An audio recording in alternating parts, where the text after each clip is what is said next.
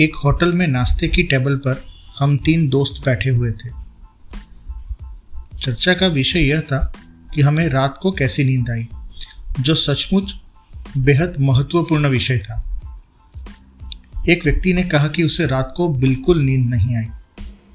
वह बिस्तर पर इधर से उधर करवटें बदलता रहा और सुबह होने पर वह उतना ही थका हुआ था जितना कि रात को सोते समय था। उसने कहा, मुझे लगता है कि मुझे बिस्तर पर जाने से पहले समाचार सुनना बंद कर देना चाहिए। पिछली रात को मैंने समाचार सुन लिए थे और मुझे यकीन है कि परेशानी का कारण यही है। यह बहुत बढ़िया वाक्य था, परेशानी का कारण। कोई ताज्जुब ही नहीं कि उस रात खराब गुजरी।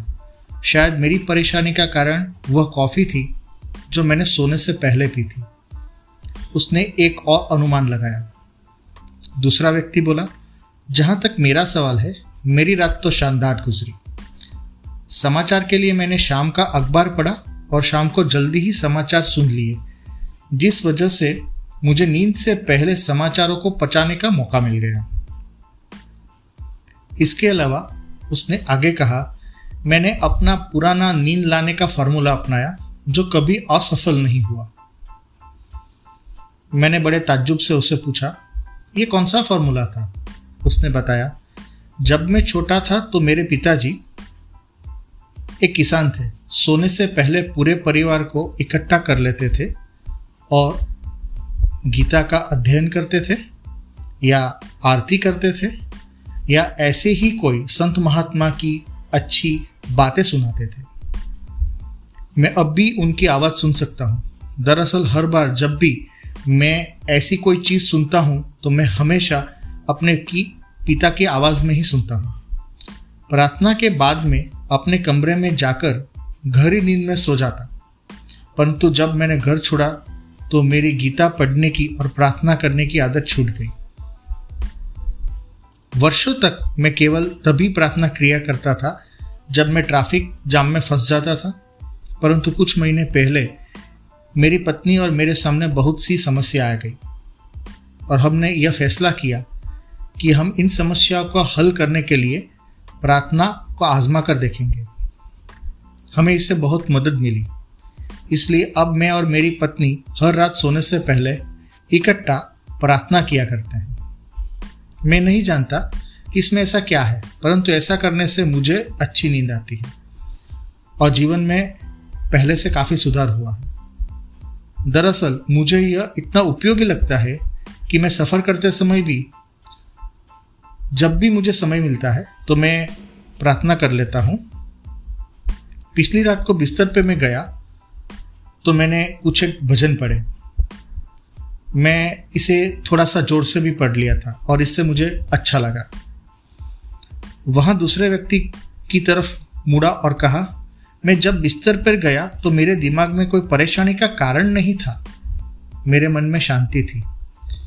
तो यहाँ आप के लिए दो वाक्यांश क्या है, परेशानी का कारण और मन में शांति। आप किसे चुनना चाहेंगे? सबसे बड़ा रहस्य मानसिक नजरियों को बदलने में है। हमें अपने सोचने के तरीके को बदलना चाहिए। हालांकि इसमें मेहनत लगती है, परंतु अगर आप ऐसा कर लेते हैं तो आपके लिए बाद का जीवन पहले की तुलना में आसान बना देंगे। तनावपूर्ण जीवन व्यतीत करना कठिन होता है। आंतरिक शांति से भरा तनाव रहित जीवन इंसान के लिए जीने का सबसे आसान तरीका होता है। मानसिक शांति को हासिल करने में सबसे बड़ा संघर्ष यह है कि आप अपनी सोच को ईश्वर के दिए शांति के उपहार के अनुरूप ढाल लें। शांतिपूर्ण नजरिए के उदाहरण के तौर पे मुझे हमेशा एक शहर का अनुभव याद आता है जहाँ मैं एक शाम को लेक्चर दे रहा था। मंच पर जाने से पहले मैं मंच के पीछे बने कक्ष में बैठा था और अपने भाषण के अंतिम रूप को निहार रहा था। तभी वहां एक व्यक्ति आया और उसने कहा कि वह एक व्यक्तिगत समस्या के बारे में बात करना चाहता है। मैंने उसे बताया कि उस वक्त चर्चा करना असंभव था क्योंकि मुझे मंच पर बुलाया ही जाने वाला था। मैंने उसे इंतज़ार करने के लिए कहा। भाषण देते समय मैंने उसे स्टेज को गलियारे में बेचैनी से टहलते हुए देखा, परंतु भाषण समाप्त होने के बाद वह मुझे कहीं नहीं दिखा। उसने मुझे अपना कार्ड दिया था जिससे यह पता चलता था कि वह किस शहर का था और कितना महत्वपूर्ण व्यक्ति था। होटल पहुंचते पहुंचते मुझे काफ़ी रात हो चुकी थी, परंतु मुझे अब भी उस व्यक्ति की चिंता सता रही थी कि इसके लिए मैं कुछ कर नहीं पाया और मैंने उसे फ़ोन घुमाया। मेरे फ़ोन से वह आश्चर्यचकित हुआ और उसने कहा कि उसने इसलिए इंतज़ार नहीं किया क्योंकि स्पष्ट रूप से मैं व्यस्त था। मैं सिर्फ इतना कहना चाहता था कि आप मेरे साथ प्रार्थना करें। उसने कहा, मैं सोच रहा था कि अगर आप मेरे साथ प्रार्थना करेंगे तो शायद मुझे शांति मिल जाएगी। हम टेलीफोन पे इकट्ठा बैठे और साथ में हमने प्रार्थना की। हैरानी से उसने जवाब दिया, मैंने कभी फ़ोन पर प्रार्थना के बारे में सुना नहीं है। क्यों नहीं? मैंने कहा, टेलीफोन सिर्फ संचार का एक उपकरण है। आप मुझे कुछ इमारत दूर से फ़ोन के माध्यम से हम इकट्ठे बैठे हैं। इसके अलावा मैंने आगे कहा, ईश्वर हम दोनों को साथ दे। वह टेलीफोन लाइन के दोनों तरफ और बीच में भी है। वह आपके साथ भी है और मेरे साथ भी है। ठीक है, उसने स्वीकारते हुए कहा, मैं चाहूँगा कि आप मेरे लिए प्रार्थना करें। मैंने अपनी आंखें बंद कर ली और फ़ोन पर उस व्यक्ति के लिए प्रार्थना की। मैंने उसी तरह से प्रार्थना की जैसे हम दोनों एक ही कमरे में मौजूद हों। वह मुझे सुन सकता था और ईश्वर मुझे सुन सकते थे। जब मैंने प्रार्थना समाप्त की तो मैंने सुझाव दिया, क्या आप प्रार्थना नहीं करेंगे? उसकी तरफ से कोई जवाब नहीं आया। फिर फ़ोन की दूसरी तरफ से मुझे सबूक की आवाज़ सुनाई दी और उसकी आवाज़ सुनाई दी, मैं बोल नहीं सकता। चिंता की कोई बात नहीं थी।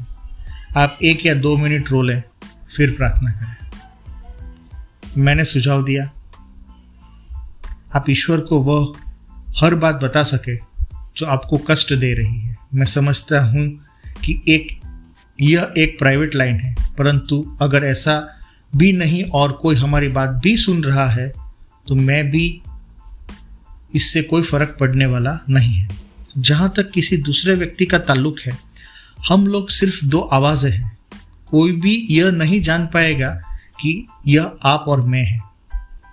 मेरे इस तरह उत्साह बढ़ाने के बाद उसने प्रार्थना करना शुरू किया।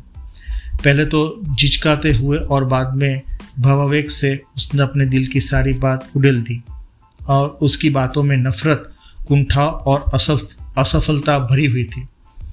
अंततः उसने दुख भरे स्वर में प्रार्थना करते हुए कहा, प्रिय, मैं आज तक तुम्हारे लिए कुछ नहीं किया, इसीलिए मैं तुमसे कुछ मांग नहीं सकता। मुझे लगता है कि आप ये जानते हैं कि मैं किसी के लायक नहीं हूँ। हालांकि मैं ऊपर से बहुत हिम्मत दिखाता हूँ।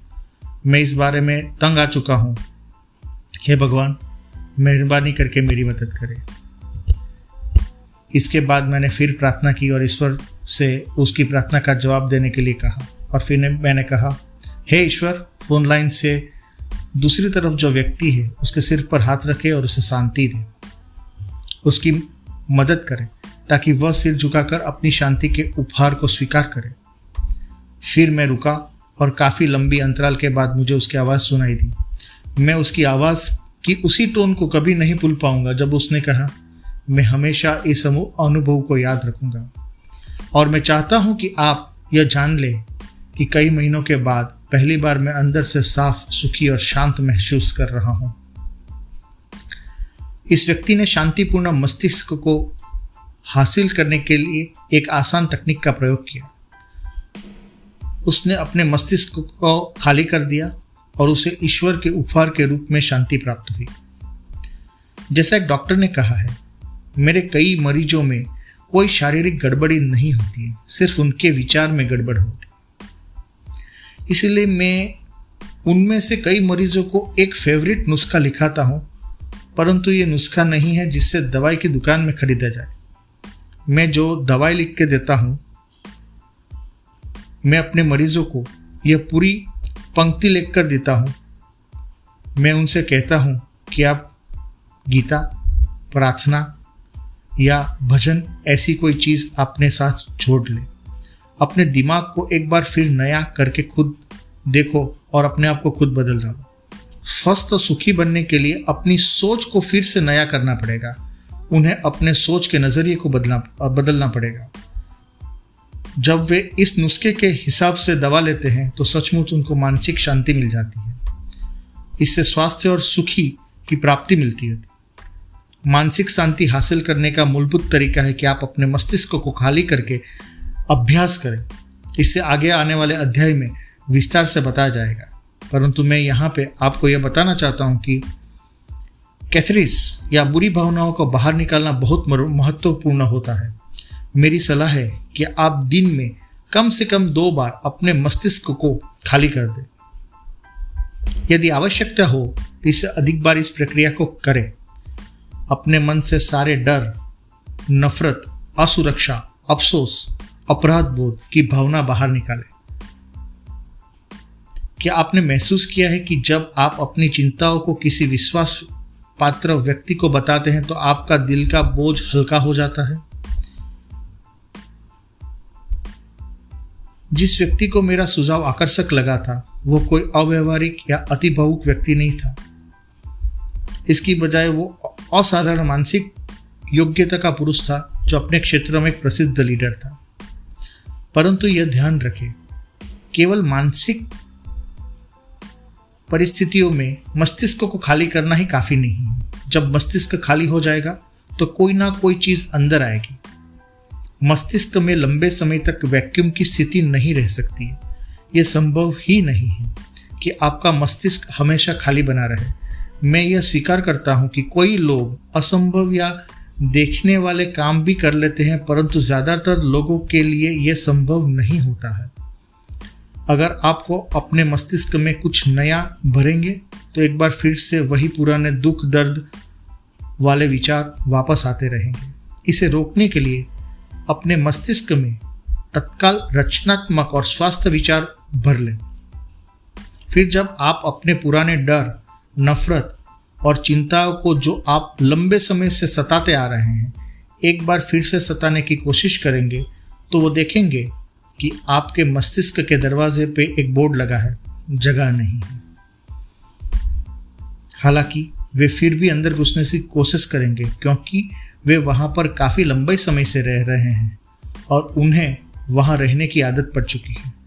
परंतु अपने जिन नए स्वास्थ्य वर्धक विचारों को वहां पर बिठा रखा है वे आपके मस्तिष्क के किले की रक्षा करेंगे और इन्हें बाहरी नकारात्मक शत्रुओं को परास्त कर देंगे। कुछ समय बाद अपने पूरे विचार की तरह हार मान लेंगे और आपका प्रयोग हमेशा सफल बनेगा।